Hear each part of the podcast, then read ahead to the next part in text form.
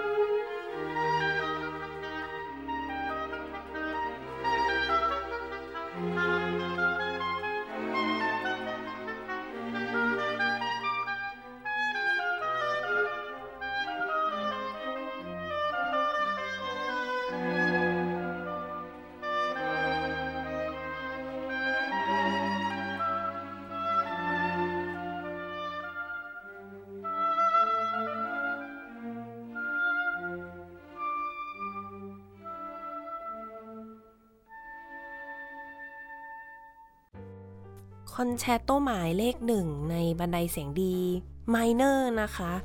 จากนักประพันธ์ชาวเยอรมันที่มีชื่อว่าลุดวิกอัลกุสเลบรุนอาจจะเป็นชื่อที่ไม่คุ้นเคยเท่าไหร่นะคะ ก็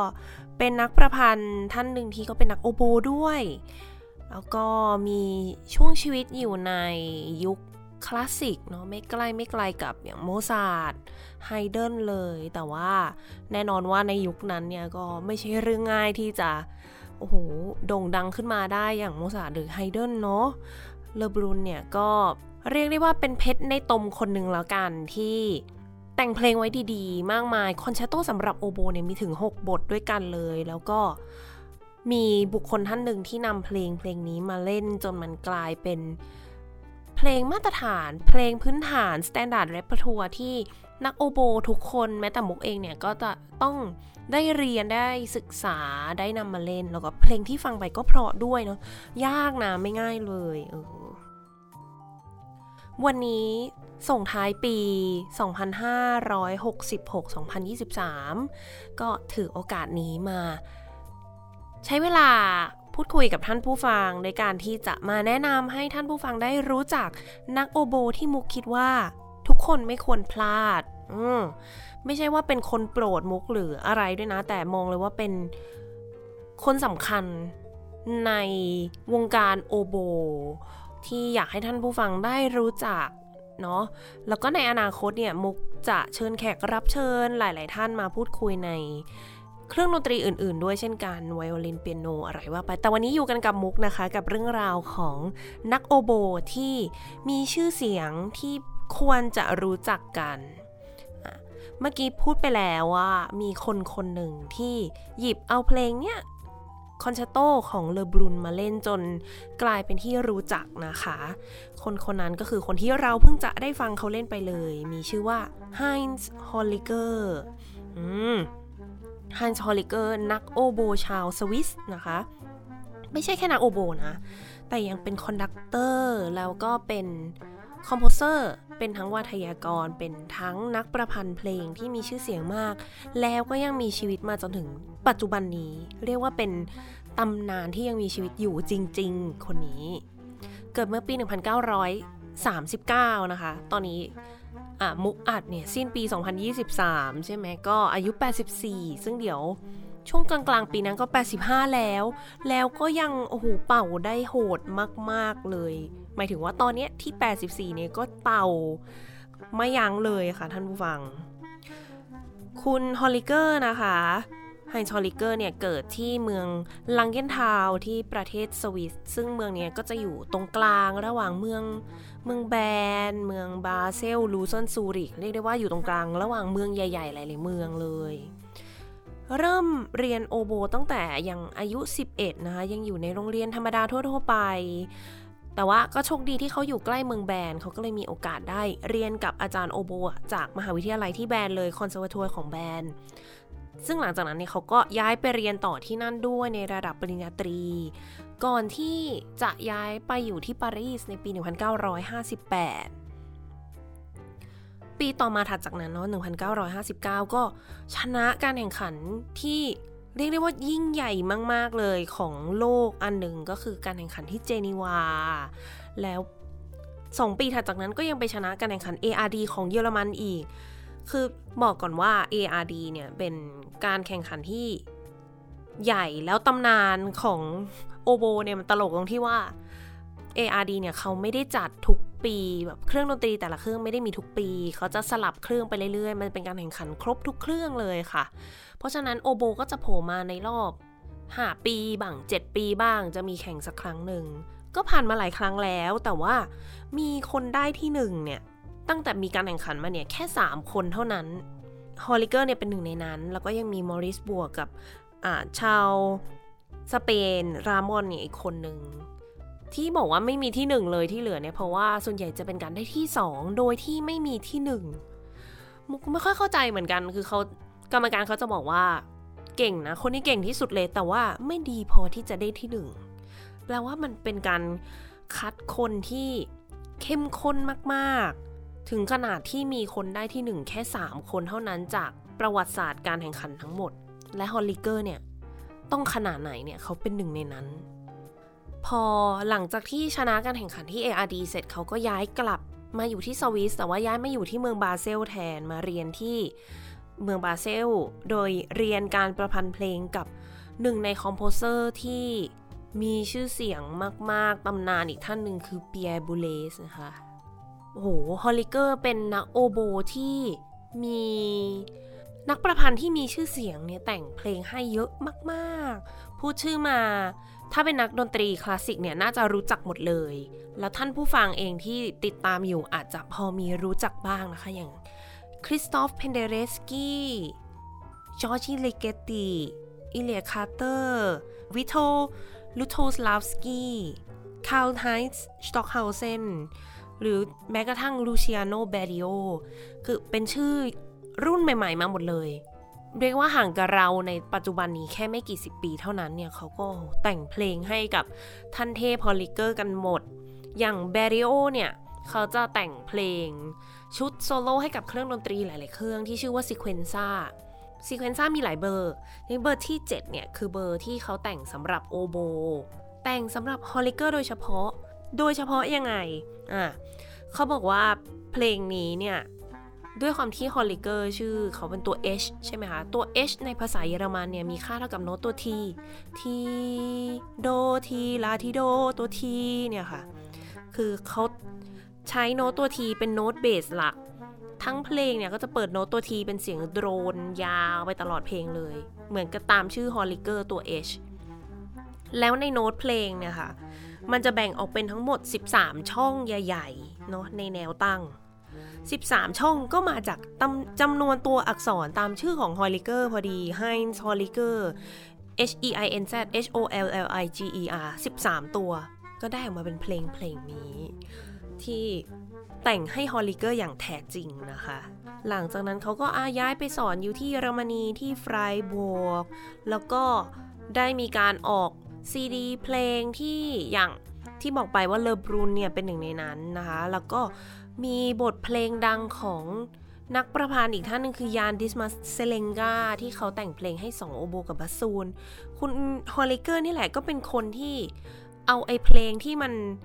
ไม่มีใครรู้จักไม่มีใครเคยเล่นมาก่อนเนี่ยมาอัดเป็นแผ่นจนกลายเป็นเพลงดังที่ทุกวันนี้เนี่ยเล่นกันทั่วบ้านทั่วเมืองเลย ที่น่าทึ่งสุดๆ ก็คงเป็นการที่ปีที่ผ่านมานี้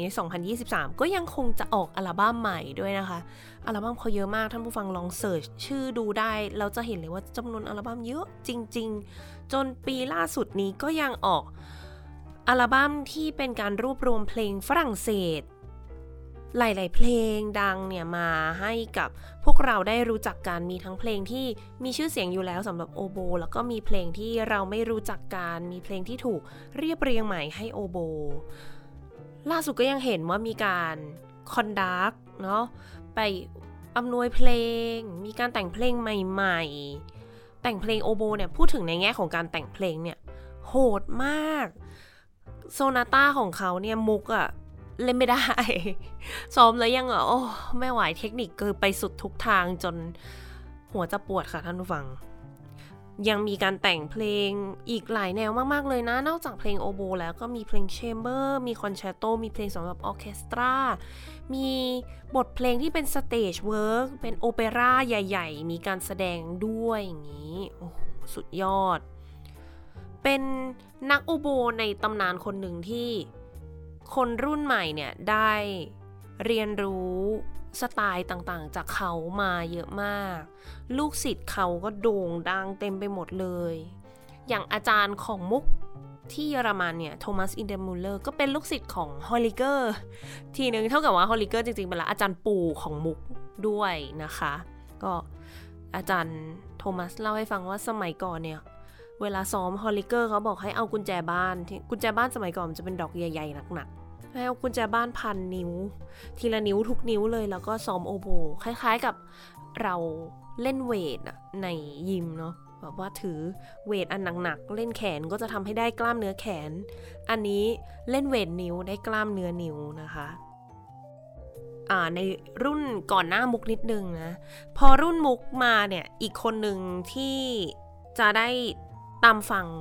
เยอะๆ แล้วก็ได้เรียนรู้ในอีกสายหนึ่งของการเล่นโอโบเนี่ย ก็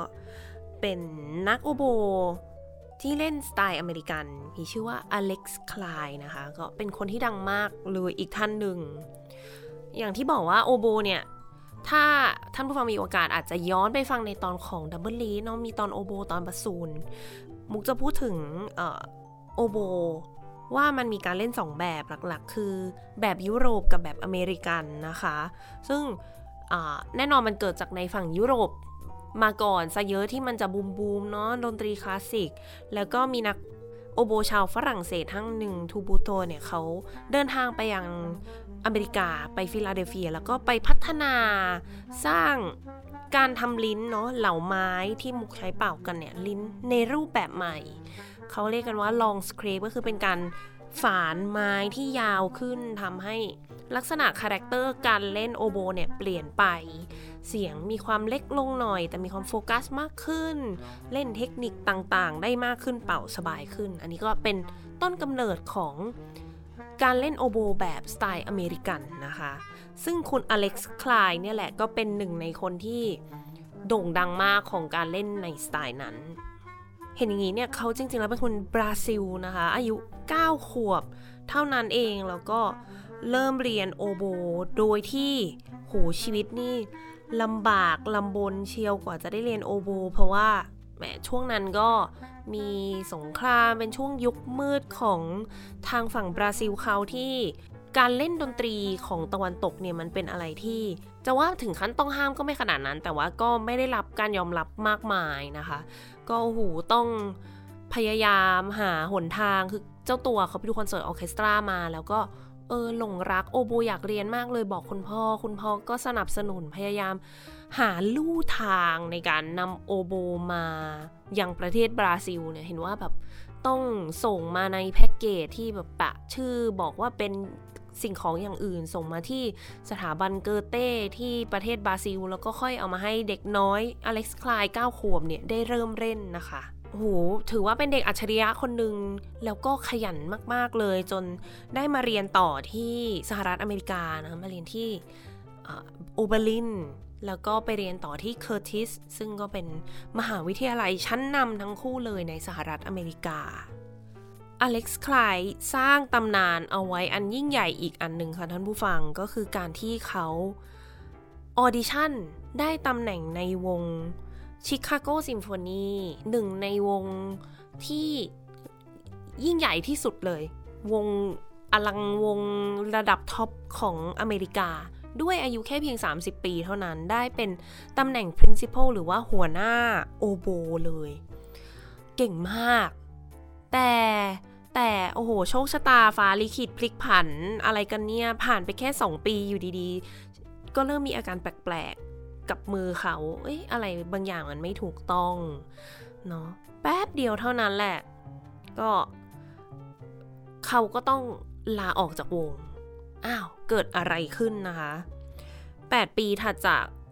ที่เขาได้ตำแหน่งเนี่ย เขาแทบจะเล่นโอโบไม่ได้แล้วอะ่ะ เขาถึงแบบว่ามาเล่น ได้สองอาทิตย์ แป๊บเดียวก็ต้องหายไปอีกเป็นเดือนสองเดือน เพราะว่ามือเขาอะนิ้วเขาสองนิ้วคือนิ้วกลางกับนิ้วนางของข้างซ้ายนะอยู่ดีๆก็ยกไม่ขึ้น แบบเหมือนเขาควบคุมมันไม่ค่อยได้ทำให้เขาต้องออกแรงต้องแบบทำมากขึ้นบางทีใช้แขนใช้อะไรช่วยมากขึ้นจนกลายเป็นว่า กล้ามเนื้อฝั่งซ้ายก็อักเสบไปหมด คือ ไออาการของนิ้วสองนิ้วเนี่ยมันคืออาการ focal dystonia กล้ามเนื้อบิดเกร็งเฉพาะที่ค่ะ ซึ่งเป็นโรคระบบประสาทอย่างหนึ่ง ที่สมองมันปล่อยคลื่นไฟฟ้าผิดปกติ นักดนตรีเนี่ยมีโอกาสเป็นกันสูงมากเลยมีถึง 2%ของนักดนตรีทั้งโลกที่เป็นโรคนี้นะคะ แล้วมันเป็นโรคที่ยังรักษาไม่ได้ยังมีความเป็นปริศนาพิศวงอยู่ว่ามันเกิดอะไรขึ้นแล้วเราจะแก้ปัญหายังไง คือไออาการนี้มันเกิดจากการที่เขาทำอะไรนักดนตรีเนาะทำอะไรซ้ำๆซ้อมย้ำๆอยู่ในท่าเดิมท่อนเดิมๆมากเกินไปแบบ ไอตรงนี้เล่นไม่ได้อะไล่โน้ตนี้สี่ตัวเนี่ย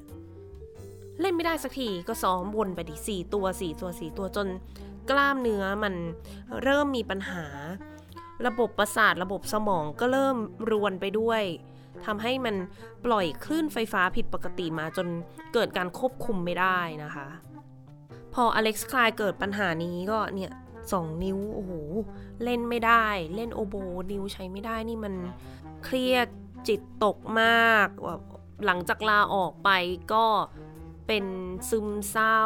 คิดว่าตัวเองจะเล่นไม่ได้อีกแล้ว จริง ๆ เนี่ย โอ้โหมีถึงขั้นที่อเล็กซ์คลายอะ เปิดคอมพิวเตอร์เขาขึ้นมา แล้วก็เขียนจดหมายลาตายไว้แล้วด้วยซ้ำแต่ว่าก็มีเพื่อนเขาที่วงที่เห็นว่าเออช่วงนี้อาการเขาดูแย่นะดูจิตตกนะ ก็โทรไปหา โหพูดคุยกันหลายชั่วโมงอเล็กซ์คายก็ร้องไห้ แล้วก็ค่อยกลับมาแบบเออ จริง ๆ แล้วเรายังยังมีชีวิตต่อไปได้ เรายังพยายามที่จะหาหนทางในการกลับมาเล่นโอโบ ได้อีก แล้วที่ peak สุดๆเลยคือ หลังจากนั้นเนี่ย 12 ปีเนี่ย นี่คือ the best comeback ของ classical music history นะคะ เป็น comeback ที่ยิ่งใหญ่ที่สุดของประวัติศาสตร์วงการดนตรีคลาสสิก คือการที่อเล็กซ์ไคลน์กลับมา audition วงชิคาโกซิมโฟนีแล้วก็ได้ตำแหน่ง principal กลับไปอีกครั้ง หลังจากที่หยุดเล่นไปนานมากๆ ปัจจุบันเขาก็กลับมาเล่นโอโบได้โดยที่ มีการดูแลตัวเองที่ดีขึ้น มีการตื่นมาต้องมายืดนะ ต้องกระตุ้นไฟฟ้าตรงนูนตรงนี้หู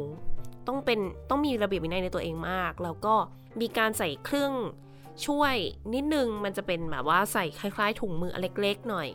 ที่มันจะมีตัวช่วยดันด้านล่างของนิ้วนางกับนิ้วนิ้วนาง นิ้วกลางข้างซ้าย เพื่อไม่ให้มันตกลง เท่ากับว่าเขายังสามารถขยับนิ้วได้ แล้วก็มีการขยับแขน เปลี่ยนท่าทางการถือโอโบนิดหน่อยเพื่อให้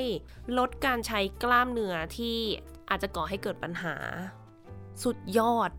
ล่าสุดเพิ่งมาไทย แล้วทุกคนก็ได้เห็นว่าเขาก็ยังเล่นได้อย่างอลังการงานสร้าง เหมือนคนที่ไม่เคยเจ็บป่วยมาก่อนเลย ก็เรียกได้ว่าเป็นท่านหนึ่งที่สร้างแรงบันดาลใจให้กับคนยุคใหม่เยอะมากๆ เดี๋ยวจะให้ฟังเป็นบทเพลงคอนแชร์โตเพลงหนึ่งที่อเล็กซ์ไคลน์เนี่ยไปคอมมิชชั่น ไปจ้างวานให้เพื่อนของเขา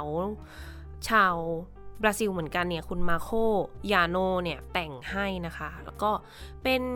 คอนแชร์โตที่ได้รับแรงบันดาลใจจากไชคอฟสกีไวโอลินคอนแชร์โตนะคะ แต่ว่าตัวจังหวะทำนองแล้วก็เสียงประสาน harmony ต่างๆเนี่ยเขาจะ ใช้ความเป็นบราซิลเนาะซึ่งเป็นชาติกำเนิดของอเล็กซ์ไคลน์เนี่ยมาใส่ในเพลง แล้วก็เป็นเพลงแรกเลยที่ตัวมุกเองอะก็ได้ฟังอเล็กซ์ไคลน์เล่นเดี๋ยวไปลองฟังกันดูนะคะ กับบทเพลงคอนแชร์โตสำหรับโอโบโดยมาร์โคออเรลิโอยาโนค่ะ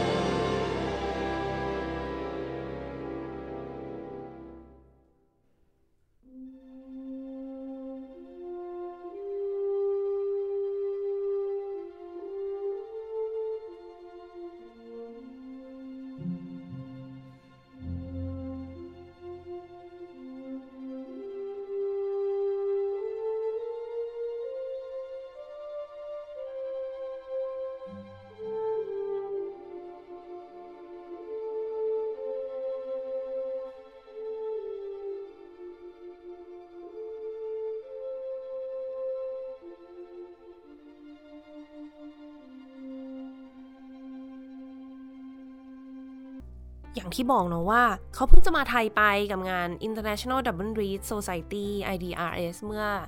เดือนกรกฎาคมปี 2023 นี่เองนะคะ โอ้โห ข้ามทวีปมากันไกลมากเลย และอีกคนหนึ่งที่ก็ข้ามทวีปเช่นกัน เป็นอีกฝั่งหนึ่งที่ คือเวลาเราพูดถึงดนตรีคลาสสิกอะเราจะนึกถึงยุโรปเป็นหลักเนาะ แล้วก็อเมริกา อันนี้ค่ะ มาจากออสเตรเลียนะคะ ท่านนี้นี่ขอยกย่องนักโอโบยกย่องให้ ท่านนี้เป็นจักรพรรดินีแห่งวงการโอโบ เป็นเป็น queen เป็นพระราชินีแห่งวงการโอโบโดยอย่างแท้จริงนะคะ คือคุณไดอาน่าโดเฮอร์ทีที่เขาเป็นหัวหน้าวงหัวหน้ากลุ่มโอโบ principal โอโบของวงซิดนีย์ซิมโฟนีออเคสตราค่ะอ่านี่ วันนี้เรามากันแบบหลากหลายนะ มีหลายเชื้อชาติ หลายเพศด้วย ก็มีผู้หญิง คุณไดอาน่าเนี่ยเรียนโอโบตั้งแต่ 8 ขวบเลยนะคะ แล้วก็ไปจบจากที่สวิสน่ะก็จริงๆแล้วคือเรียนกับอาจารย์คนเดียวกันนะคะโทมัสอินเดอร์มูห์เลออ่าแต่ว่าคือโทมัสเนี่ยเขาสอนทั้งที่เยอรมันที่เมืองคาร์ลสรูเออแล้วก็สอนที่ซูริกในสวิตเซอร์แลนด์ด้วย ก็คุณไดอาน่าก็ไปเรียนกับโทมัสที่ซูริกมาย้ายไปอยู่ที่สวิตเซอร์แลนด์อยู่หลายปีเลยนะคะ ก็ หลังจากนั้นเลยเขาก็มีโอกาสได้เป็นหัวหน้าวงเออหัวหน้ากลุ่มโอโบ แหมจริงๆโอโบก็เหมือนเป็นหัวหน้าวงอยู่นะหยอกอะเป็นหัวหน้ากลุ่มโอโบอยู่ที่วงลูเซิร์นที่สวิตเซอร์แลนด์อีก 7-8 ปีเลยนะคะ ก็ถือว่าใช้ชีวิตอยู่ในสวิสอยู่ยาวนานมากกว่าที่เขาจะย้ายกลับมาอยู่ที่ซิดนีย์ในปี 1997 ช่วงระหว่างที่เขาอยู่ที่นั่นเนี่ยก็มีโอกาสได้ พบกันกับเพื่อนร่วมชั้นอีกคนหนึ่งที่ซูริกนะคะ ก็ปัจจุบันเป็นสามีของเขาเอง แล้วก็เป็นเพื่อนร่วมงานในวงซิดนีย์ซิมโฟนีด้วยเหมือนกัน เป็นนักอังกฤษชอนนะคะ แล้วก็ที่ตลกคือปกติเนี่ยเขาก็เขาชื่อคุณอเล็กซ์โอกี้นะคะ ก็ เวลาเขาเรียกกันก็อาจจะเรียกมิสเตอร์โอกี้ใช่ไหมคะ เป็นนามสกุลของผู้ชาย อันนี้เรียกคุณอเล็กซ์เนี่ยว่ามิสเตอร์โดเฮอร์ทีนะคะ เป็นนามสกุลของไดอาน่าแทบจะแบบว่า คือคุณไดอาน่านี่โด่งดังชนิดที่เหมือนคุณอเล็กซ์เนี่ยก็คือเป็นเป็นภรรยาของคุณไดอาน่าอีกทีอะไรประมาณนั้นน่ะที่คนโอโบเขาชอบแซวกัน ก็มิสเตอร์โดเฮอร์ทีก็ทำงานกับมิสซิสโดเฮอร์ทีในวงเดียวกันเลยนะคะ สองคนนี้โดยเฉพาะคุณแดน่าเนี่ยนะ ก็ทำให้วงการโอโบ วงบาซูน วงการ double reed ในออสเตรเลียเนี่ยคึกคักมาก แม้ว่าจะเป็นทวีปที่อยู่ห่างไกล จากยุโรปจากอเมริกา จากโซนที่ดนตรีคลาสสิกมันบูมกันเนี่ย แต่ว่าโหจำนวนคนเล่นโอโบในออสเตรเลียเนี่ยเยอะมากๆ มีการก่อตั้งสมาคมอย่างจริงจังจดทะเบียนถูกต้อง จัดกิจกรรมจัดแคมป์จัด เสวนาบ่อยมาก ๆ เลยนะคะ แล้วก็โหมีคอมโพเซอร์มีอะไรที่แต่งเพลงให้กับโอโบเยอะมาก ๆ โดยเฉพาะเนี่ยอย่างคุณแดน่าเนี่ยมีคนแต่งเพลงให้เยอะมาก เป็นเพลงที่มีความสมัยใหม่ท้าทาย แล้วก็ไพเราะครบทุกรสชาติ แล้วตัวคุณแดน่าเองก็พยายามที่จะนำเสนอ composer คนออสเตรเลีย ผ่านแบบตัวเธอที่มีโอกาสได้เล่นกับวงซิดนีย์ซิมโฟนีเนี่ยเยอะมากๆ ที่สำคัญคือน่ารัก ใจดียิ้มแย้ม เก่ง น่ารัก โอ้โห มางาน IDRS นะ คุณไดอาน่ากับสามีเดินไปเดินมาแล้วยิ้ม ตลอดงานใครๆก็หลงรัก สอนก็ดีอีก โอ้ สุดยอด แต่เดี๋ยวให้ฟังนะคะเป็นเพลง Blues for DD แต่งโดยนักประพันธ์ชาวอเมริกันที่มีชื่อว่าเจฟฟรีย์อาร์เกรลนะคะ ก็เป็นเพลงที่แดน่าขอให้คุณเจฟฟรีย์แต่งให้ ก็จะมีความออกแจ๊สออกบลูส์นะคะ แล้วก็พูดตรงๆว่าบนโลกนี้น่าจะมีแค่ไม่กี่คนที่เล่นได้แล้วเล่นออกมาดี แบบไดอาน่าคือฟังแล้วมุกไม่มีวันเล่นได้แบบนี้แน่นอน มุกเคยเอามาเล่นเป็นเวอร์ชั่น quartet นะคะ เป็น2โอโบ1 English horn 1บาซูน คือเป็นเป็นเพลงที่มีหลายเวอร์ชันมีโอโบตัวเดียว โอโบกับ English horn โอโบกับเปียโน แต่เดี๋ยวเราจะฟังไดอาน่าโดยที่เล่นคนเดียว คนเดียวเก็บอยู่ทุกเม็ดเป็นยังไง ไปฟังกันได้เลยค่ะ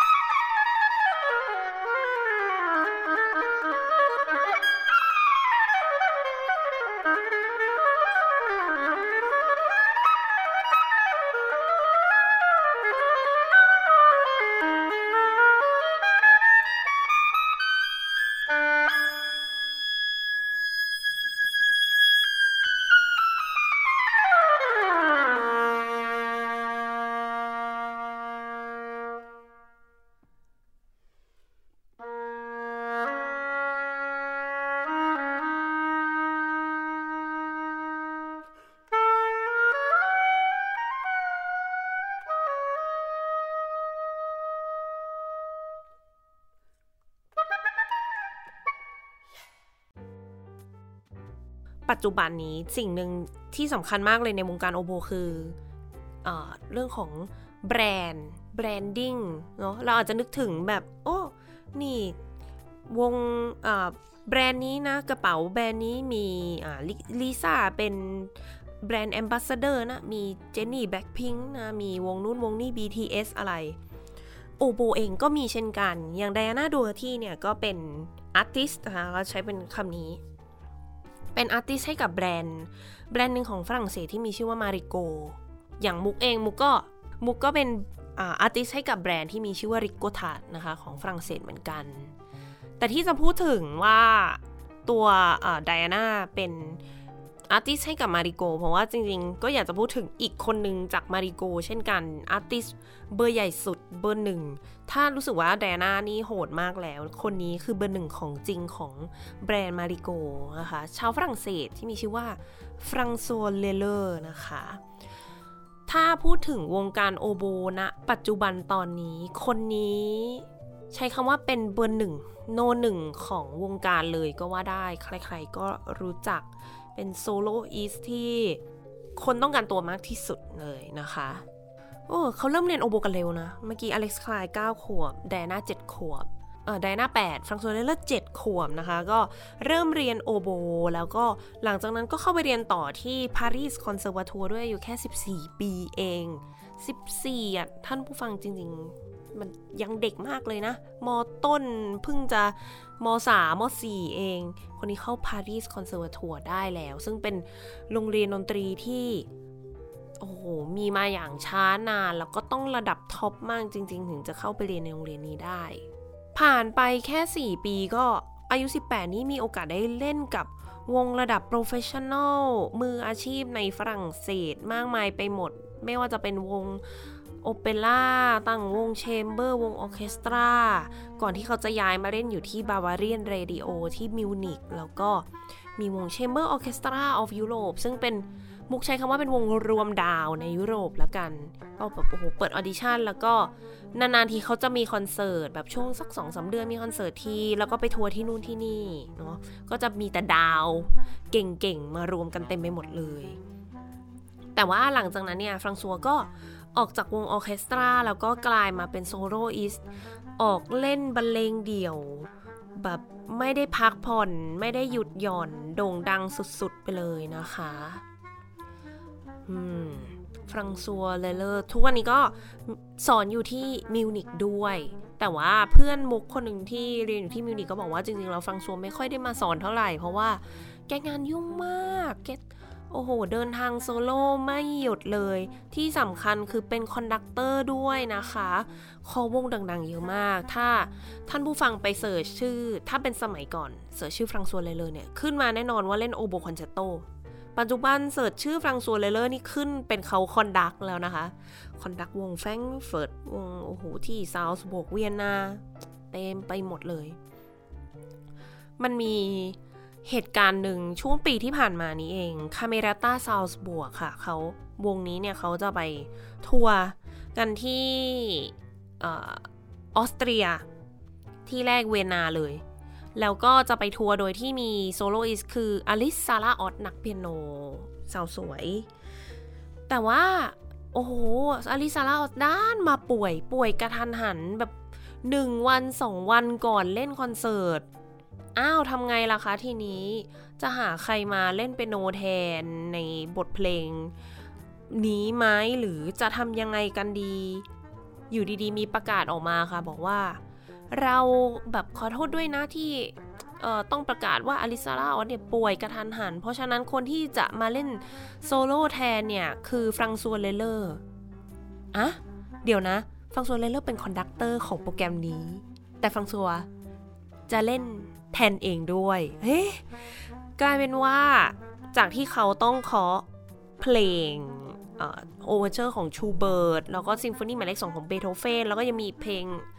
ตอนแรกที่เขาเตรียมไว้เป็นเปียโนคอนแชตโตกับทางซาร่าออสเนี่ยต้องบอกว่าเขาเปิดโปรแกรมด้วยการเล่นคอนแชตโตก่อนเลยของชิมาโรซานะคะคอนแชตโต C minorเปิดด้วยอันนั้นเสร็จต่อด้วย overture ของชูเบิร์ตตามมาด้วย เพลง La Favorita ของนักประพันธ์ชาวอิตาลีเหมือนกันพาสคูลีนะคะอันโทนิโอพาสคูลีที่โหสุดยอดมหายากมหาโหดอะไรกันนี่ แล้วก็มีแถม encore ด้วยนะสั้นๆนิดนึง ครึ่งหลังก็กลับมา conduct ต่อซิมโฟนีหมายเลขสองของเบโธเฟน ระหว่างที่เขาเล่นคอนแชตโตอะคือเขาก็ conduct ไปด้วยนะคะ ท่านผู้ฟังคือ ให้ conduct ก่อนตอนช่วงที่วงเล่น พอเขาเล่นเป่าเขาก็เป่า แล้วก็พยายามที่จะขยับด้วยการนำวง lead วงไปด้วยกันบ้าปะเนี่ย ถ้าคิดว่าบ้าแล้วกับการที่เขาเล่นไปด้วย conduct ไปด้วย การที่อยู่ดีๆ เขาจะหยิบเพลงพวกนี้ขึ้นมาเล่นเลยเนี่ย มันไม่ใช่ง่าย ๆ นะคะท่านผู้ฟังเพลงมันยากมากแล้ว คนเรามันต้องเก่งขนาดไหนที่จะพร้อมตลอดเวลาที่จะเล่นได้เลยโดยที่ไม่ต้องซ้อมก่อนอะ่ะ เออ ก็โอ้ก็ไม่มีคนเล่นหรอเดี๋ยวฉันเล่นแทน โอ้ยสบายมาก เพราะงั้นเดี๋ยวจะให้ฟังนะคะ เป็น La Favorita เพลงนี้ของ p a s c u l i เป็นเวอร์ชันที่ฟรังซัวเลเลอร์เล่นเนี่ยแหละว่า ไอเพลงที่อยู่ดีๆเขาหยิบขึ้นมาเล่นได้เนี่ยมันยากขนาดไหน เดี๋ยวท่านผู้ฟัง ไปฟังกันดูค่ะ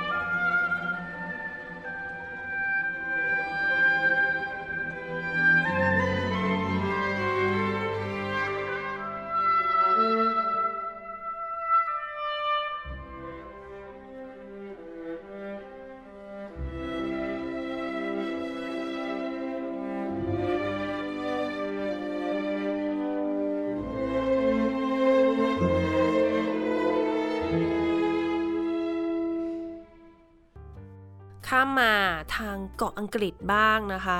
เออ อังกฤษเนี่ยจริง ๆ เมื่อกี้บอกว่าทางฝั่งยุโรปเขามีซาวแบบของเขาเนาะ แต่โอโบเนี่ยจริง ๆเขาโด่งดังจากฝั่งเยอรมันกับฝรั่งเศสซะเป็นส่วนใหญ่ แน่นอนฝรั่งเศสเนาะโฮบอยชื่อโอโบในต้น จริง ๆ เลยเนี่ยก็แล้วก็การพัฒนาเครื่องอะไรต่างๆนี่ก็มาจากฝรั่งเศสหมด นักโอโบดังๆ บทเพลงดัง ๆ อะไรก็ฝรั่งเศสแล้วก็มาเยอรมันเนาะที่นี่อังกฤษเนี่ยเขาก็มีสไตล์แบบของเขานะคะ ซึ่งมันเริ่มต้นโดยท่านผู้นี้เลยลีออนกูเซนส์นะคะเป็นผู้ที่ให้กำเนิด character เสียงซุ้มเสียงสำเนียงแบบอังกฤษจริงๆลีออนกูเซนส์จากลิเวอร์พูลนะคะสิบขวบเขาก็ เริ่มและเล่นดนตรี บ้านเป็นนักดนตรี เริ่มเล่นโอโบ พ่อเป็น conductorพี่ชายเป็น composer พี่สาวน้องสาวก็เล่นฮาร์ปอายุแค่ 17 เท่านั้นค่ะ แค่ 17 ได้เป็น principal เป็นหัวหน้ากลุ่มโอโบของวง Queen Hall Orchestra แล้วอะ17อะ17มุกเพิ่งเล่นโอโบได้แป๊บเดียวเอง มันยังอยู่มปลายอยู่เลย แต่ว่าก็มีช่วงหนึ่งที่เล o อนกูเซนส์เนี่ยหยุดพักการเล่นโอโบไป เพราะว่าต้องไปรับใช้ชาติในช่วงสงครามโลกครั้งที่หนึ่งเนาะกลับมาเล่นโอโบได้แป๊บเดียว อ้าวประสบอุบัติเหตุอีก ปากก็พังฟันก็พังเออพังแบบแตกกระจุย แต่ก็ยังกลับมาได้ เนี่ยเหมือนอเล็กซ์คลายเลยที่ไอเราคิดว่าการที่นิ้วพัง มันไม่น่าเล่นได้แล้ว ปากพังฟันพัง มันก็ไม่ควรจะเล่นได้แล้วสำหรับเครื่องเป่า แต่คนพวกนี้เขาก็ยังกลับมาได้ แต่ว่าก็ลีออนกูเซนส์ก็ออกจากการเล่นในวงออเคสตรากลายมาเป็นนักแสดงเดี่ยว soloist นะคะ เขาใช้ช่วงเวลาในชีวิตของเขาเนี่ยพยายามที่จะโน้มน้าวให้นักประพันธ์ชาวอังกฤษเนี่ย แต่งเพลงให้กับโอโบคื อยากเล่นอะอยากเล่นเพลงโซโล่โอโบมากเลยแต่ไม่มีเพลงอังกฤษเลยมันไม่ได้ปะเนาะในยุคนั้นเนี่ยคือคนอังกฤษเนี่ยมีความเป็นชาตินิยมขึ้นมาสูงมากโดยเฉพาะในวงการของดนตรีวงการคลาสสิกเนาะอย่างหลังจากยุคของเอ็ดเวิร์ดเอลกามาเขาอยู่ในช่วงช่วงเดียวกันเลยกับเอลกาที่ อยากจะทำให้ดนตรีที่เป็นซุ้มเสียงสำเนียงแบบอังกฤษจริงๆเนี่ยมันกำเนิดขึ้นมา เพื่อที่จะได้สู้กับทางฝั่งยุโรปเขาได้แล้วนะ เพราะงั้นเนี่ยก็เลยมีคนแต่งเพลงให้กับลีออนกูเซนส์เยอะมากถึง 49 เพลงอะท่านผู้ฟัง 49 เพลงโดยนักประพันธ์ชาวอังกฤษเท่านั้นด้วยนะ ไม่ได้นับนักประพันธ์ชาติอื่นเลย ทั้งอาร์โนแบ็กส์อาร์เธอร์บลิสเบนจามินบริตเทนเอ็ดเวิร์ดเอลกาวอนวิลเลียมส์ นี่มันนักประพันธ์ระดับ top ของอังกฤษที่แทบจะเท่าที่เรารู้จักทั้งหมดเลยเนี่ย แต่งให้กับคนคนนี้ลีโอนกูเซนส์คือเขาเอาความเป็นฝรั่งเศสมาปรับ คือฝรั่งเศสเนี่ยเสียงจะมีความบางหน่อยหวานๆแหละ แต่ว่าบางเล็กๆ เป่าง่ายฟังสบายนะคะ ถ้าเป็นฝั่งเยอรมันเนี่ยจะมีความดาร์กใหญ่หนัก ส่วนอังกฤษเนี่ยเขาก็จะ พยายามที่จะทำให้เสียงมันมีความหวานมากขึ้น มีการเน้นการใช้ vibrato หรือการเอื้อนเสียงเนี่ยสั่นเสียงนี่เยอะมากขึ้นนะ เป็น character ของเขาเลย แล้วก็คน woodwind คนที่เล่นเครื่องเป่าลมไม้หลาย ๆ คนก็ให้สัมภาษณ์ว่าเขาก็ได้รับแรงบันดาลใจ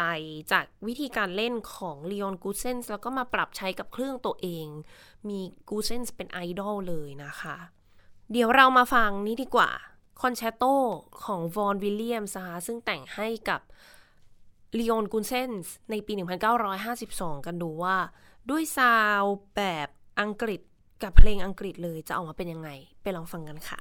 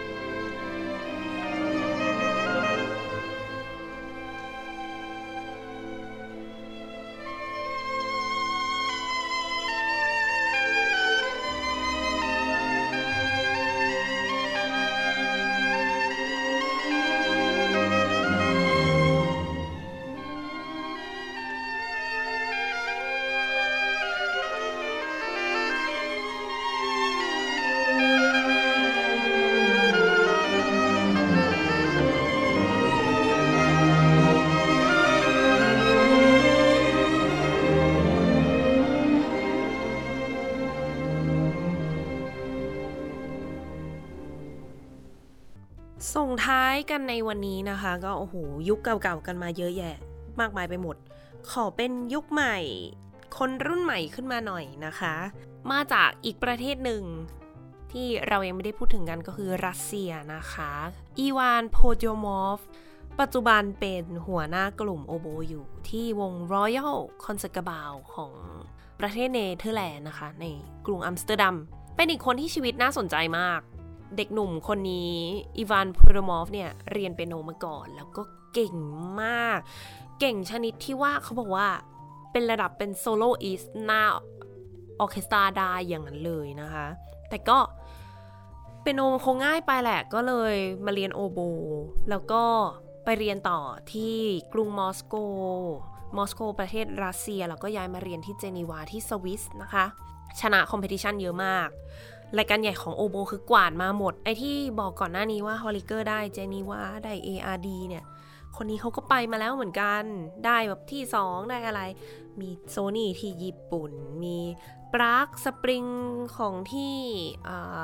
ที่เช็ก คือกวาดรายการใหญ่มาเยอะมากจริง ๆ คนนี้นะคะ เมื่อกี้บอกไปเริ่มเรียนเปียโนย้ายมาเรียนโอโบ มา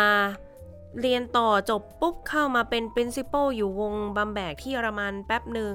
ไปเป็น principal อยู่ที่ Concertgebouw ตั้งแต่ปี 2016 มาถึงปัจจุบัน สอนที่ลูเซิร์นที่สวิตเซอร์แลนด์ เล่นโอโบมันง่ายไปแล้วแหละ งั้น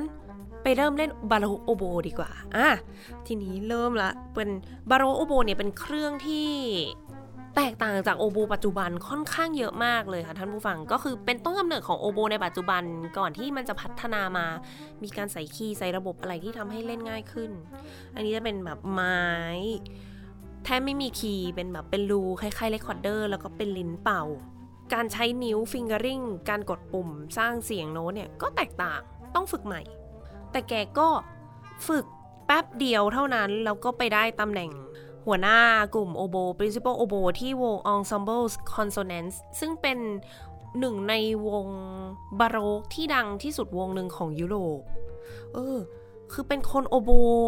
modern oboe ปกติ แต่แบบไป audition อันนี้ได้แล้วคน baroque oboe คือโอ้โหโอดครวญเลยนะว่า ฉันเป็นนัก baroque oboe แต่แพ้ตาหนุ่มคนนี้ Ivan Podyomov มีคนไปสัมภาษณ์ใช่ไหมคะเขามาเล่าในพอดแคสต์อันหนึ่ง ไปนั่งฟังมาก็บอกว่า เออเนี่ยเราเราคุณเรียนรู้ baroque oboe เนี่ยพวกการใช้นิ้วยากๆอะไรพวกนี้ได้จากไหนในเมื่อคุณเพิ่งจะเล่นได้แป๊บเดียวแล้วคุณได้ตำแหน่งนี้แล้ว เขาบอกว่า อ๋อเนี่ยผมเรียนจาก second oboe ที่นั่งข้างๆผมครับก็อ้าวกลายเป็นว่า หัวหน้าเรียนรู้จากลูกน้องอีกทีหนึ่งล่าสุดก็ เออ baroque oboe เล่นได้แล้วเบื่อเบื่อซื้อฮาร์ปซิคอร์ดมาลองค่ะท่านผู้ฟัง ฮาร์ปซิคอร์ดมาเล่น แล้วก็สามารถอ่านโน้ตเขาเรียกว่าเป็นโน้ต figured bass คือถ้าไปดูในโน้ตของฮาร์ปซิคอร์ดเนี่ยจะเห็นเป็นตัวเลขเขียนอยู่ คือเขาจะไม่เขียนโน้ตออกมาเป็นตัวตัวเหมือนกับปัจจุบันที่เวลาเขาเขียนโน้ตให้เป็นโน้ตแต่ว่ามันจะเป็นคอร์ดแล้วก็เป็นตัวเลข อะไรต่างๆ ให้แบบเราสามารถด้นสด สามารถพลิกกลับไปกลับมาด้วยตัวเองได้แต่อีวานนี่ก็ เล่นได้อีก โอ้โห คือคนเรามันเป็นอัจฉริยะ แล้วมันจะไปสิ้นสุดที่ตรงไหนเนาะ ก็หวังว่าในอนาคต จะมีคนที่เก่งกว่าอีวานโผล่ขึ้นมานะคะ อยากจะเห็นเหมือนกันว่ามันจะเป็นขนาดไหน ซึ่งมูพูดเลยว่ามีแน่นอน มีแล้ว เดี๋ยวเราจะได้ทำความรู้จักกันในอนาคตเมื่อมีโอกาสเนี่ยมุกจะมาแนะนำนักโอโบ ให้ท่านผู้ฟังได้รู้จักมากขึ้นแน่นอน 6 คนไม่พอหรอกค่ะ ต้องรู้มากกว่านี้ยังมีอีกมากมายที่คิดว่า ถ้าท่านผู้ฟังได้รู้จักจะว้าว เหมือนกับที่มุกแล้วก็ใครหลาย ๆ คนว้าวเช่นกัน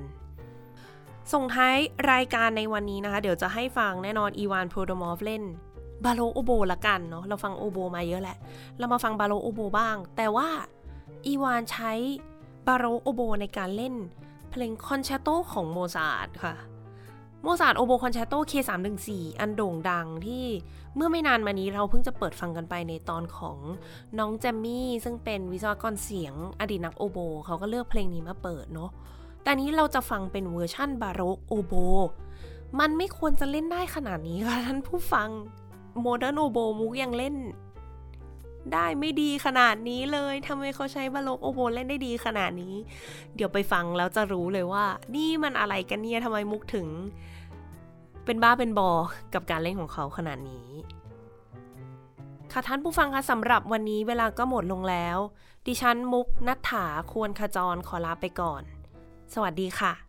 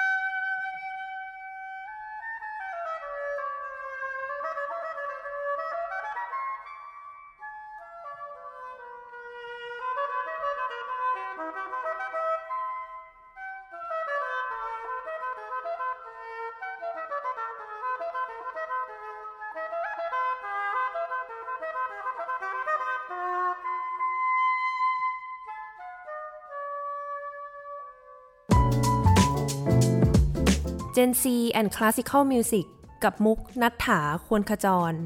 Thai PBS Podcast View the world via the voice